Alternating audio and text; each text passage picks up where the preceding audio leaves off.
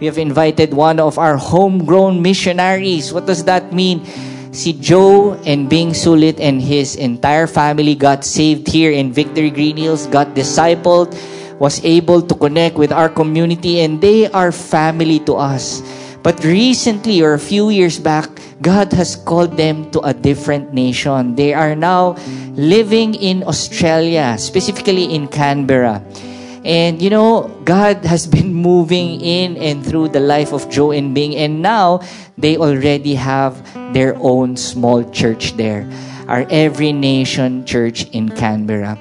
And as Joe preaches, I hope you are excited. Why? Because we might be preaching on missions and nations, but the word is always relevant wherever we are. And so if that is you in your home, stop the person beside you, yung nasa couch.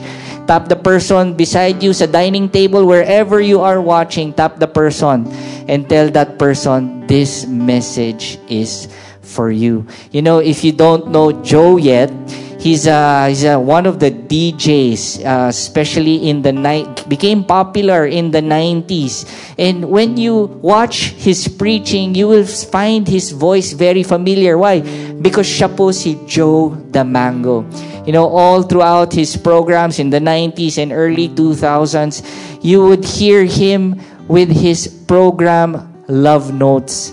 He has been um, campaigning or advocating uh, yung helping people in romantic love. But when Joe met Christ, now he is preaching a different kind of love, and that is the love that comes from our Heavenly Father. And so I hope you guys are excited as we listen to the preaching of Joe Sulit. Joe? Hello and welcome to our new series, The Mission Continues. First of all, I would like to thank Pastor Francis and Pastor Dennis of Victory Green Hills for this opportunity to share the Word of God. We are part of the Victory Green Hills family, and this is where my wife and I and our four daughters got saved eight years ago. Shortly after, we became some sort of accidental missionaries here in Australia. It's been seven years now since we started our small victory groups and four years into leading a small church here in Canberra. Our calling and mission as a church movement is to honor God and make disciples in every campus, in every nation. And even if this pandemic has seemingly placed a lot of things in our life on hold, our mission as a church and as followers of Christ never stops. Today we are going to continue to study the book of Romans. The overall theme of Paul's epistle to the church in Rome is to remind them of the power of the gospel for salvation to transform not just individuals, but entire nations as well. And we believers have a responsibility to this mission. The point that Paul is making us understand will, in some significant way, change the direction of our life when it takes hold of us. Since the gospel is good news for all, we should proclaim it to all. The gospel is good news for everyone. The Bible says whoever believes in him will not be disappointed, for there is no distinction between Jew and Greek. For the same Lord is Lord of all, abounding in riches for all who call on him. For whoever will call on the name of the Lord will be saved. What this is telling us is that there is no distinction as to who the gospel is to be preached. It says, whoever will call on the name of the Lord, which means anyone who puts their faith in Jesus will be saved. Paul even said in the beginning of his letter, I am obligated both to Greeks and non-Greeks, both to the wise and the foolish. That is why I am so eager to preach the gospel also to you who are at Rome. There's this sense of responsibility and eagerness in Paul to preach and share the gospel to all the people in Rome. In verse nine, he said, because if you confess with your mouth that Jesus is Lord and believe in your heart that God raised him from the dead, you will be saved. We learn from this passage how people are saved. Paul uses the word believe. He said, believe in your heart that Jesus is Lord and God raised him from the dead. Faith is essential in being saved. We need to believe in order for us to be saved. It is by God's grace, through our faith, through our belief, that we are saved. But what I realize is that this is not just a statement of salvation, but also a statement of mission. It says, if you confess with your mouth. In other versions, it says, if you declare with your mouth. And this really struck me, because this has a lot to say about missions and our role as Christians to be part of it. It is very clear that part of being saved is declaring with your mouth that Jesus is Lord. Part of being a follower of Christ is communicating, mentioning, announcing, proclaiming, and making known with our mouth that Jesus is Lord and God raised him from the dead. There is a going out, a speaking about that is supposed to happen, to preach and tell others about Jesus. What I'm saying is this: every Christian is a missionary. We all have been given the task to preach the gospel to all people.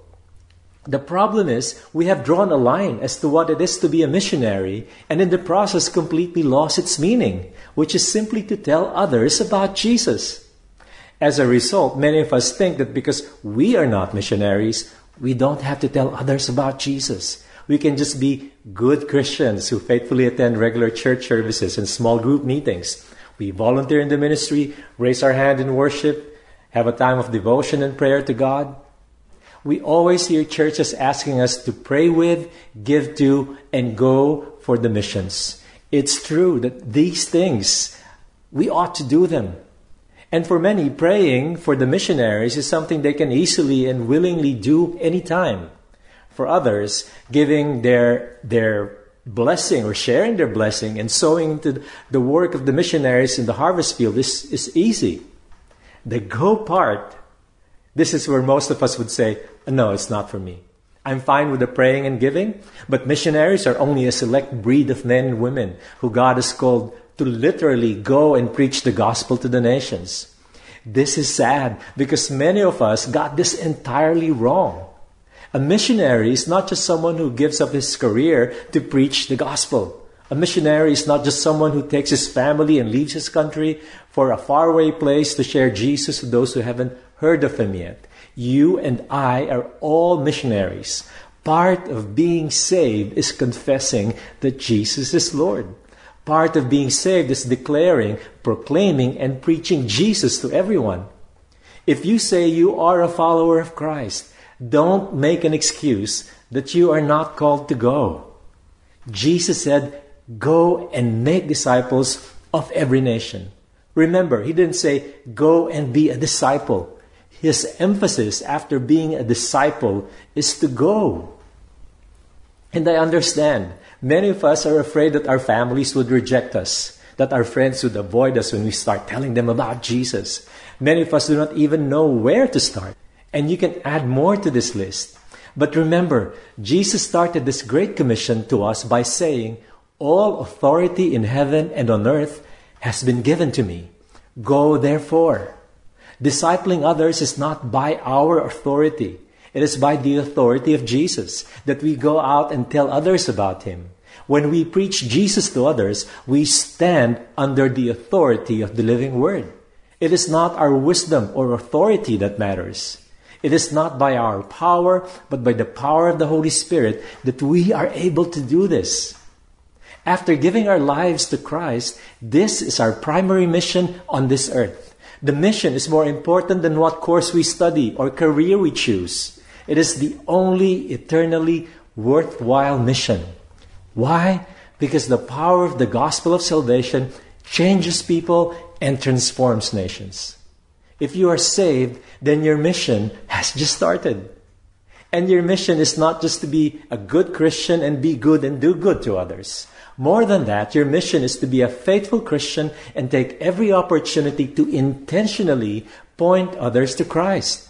Salvation is found in Jesus alone. This is the message that we are sent out into the world with.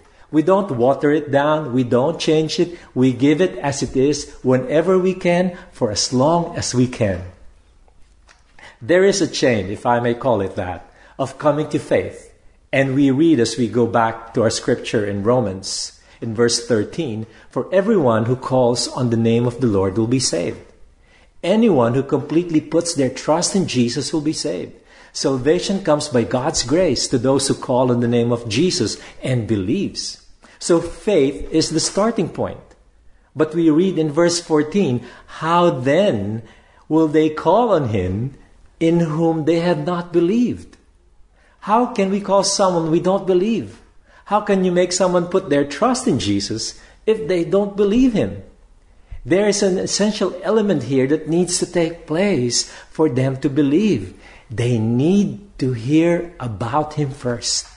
And the verse continues, and how are they to believe in him of whom they have never heard? It is very clear here that the coming to faith starts with hearing. It is the power of the spoken gospel that changes people. This is where a lot of Christians miss out. And this is what I also realized in my years in the ministry. People don't come to faith because you are a Christian and they see and witness the kind of life that you live. People will only come to faith if you tell them the reason why you live the life the way you live it. Paul says, and how are they to hear without someone preaching? It's easy to use as an excuse what many Christians assume to be Saint Francis of Assisi's quote about preaching. And it says, preach the gospel always, and if necessary, use words. Yes, people will know that we are followers of Jesus if we have love for one another, if they see, experience, and feel the genuine and unselfish love from us. But speaking, confessing, declaring, and preaching that Jesus is Lord is not an option for Christians. It is a calling, a mission for each and every one of us. And that is why we are all missionaries in its true sense and meaning. That is why Jesus commands us to go. And we read in verse fifteen, how are they to preach unless they are sent? This is why there is a need for a going out to, a reaching out to. This is why there is a need for us not just to have an inward growth of faith, but for us to speak outwardly about our faith and share the gospel to others. Those who preach the good news would experience rejection, pain. They would experience opposition. Some would not listen. Some would not believe. Those who preach the gospel would have tired, weathered, and calloused feet. But Paul said, as it is written, how beautiful are the feet of those who preach the good news. You just can't live the hope that you have in you. You have to speak it. You have to defend it. You have to share it. Why? We read in verse seventeen, so faith comes from hearing, and hearing through the word of Christ. We are all missionaries, and our mission is not to save people.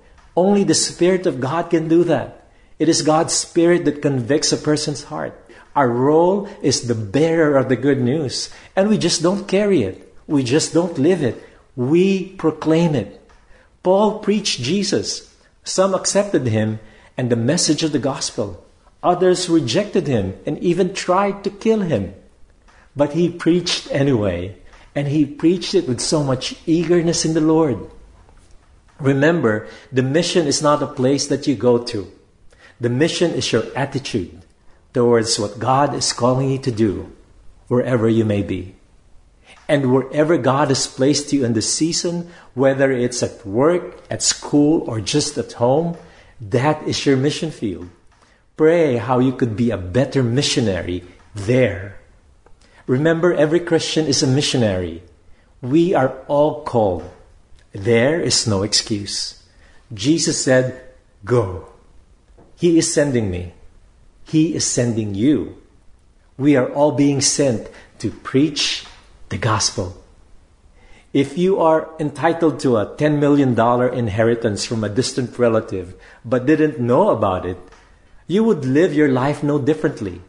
But if someone actually told you about that gift and you received that gift in faith, then you would live your life in an entirely different way. You see, unlike this ten million dollars inheritance, that a fraction of which many of us would probably not even get, the gift that is available to everyone goes beyond the riches that we can ever imagine. And this gift is free. It's called salvation, an eternal fellowship with God that we can freely have if we confess with our mouth and believe in our heart that Jesus is Lord. There are still billions out there who haven't heard of this free gift of salvation. It is not just for a few. This is good news for everyone, and we have received it in Christ Jesus. My prayer is that we would be like Paul, who would be eagerly obliged to preach the gospel of salvation to everyone without fear, not by our own wisdom and strength, but by the authority of Jesus and the living Word of God. I pray that we would continue to be bold in telling others about Jesus, and that each and every one of us will be empowered by the Holy Spirit to become witnesses to every person we meet and where we are. Lord, as we hear your voice right now, whom shall I send and who will go for us? I pray for myself and for everyone watching or listening right now, that we would eagerly and joyfully say, Lord, here I am, send me for your glory and your glory alone. In Jesus' name, amen.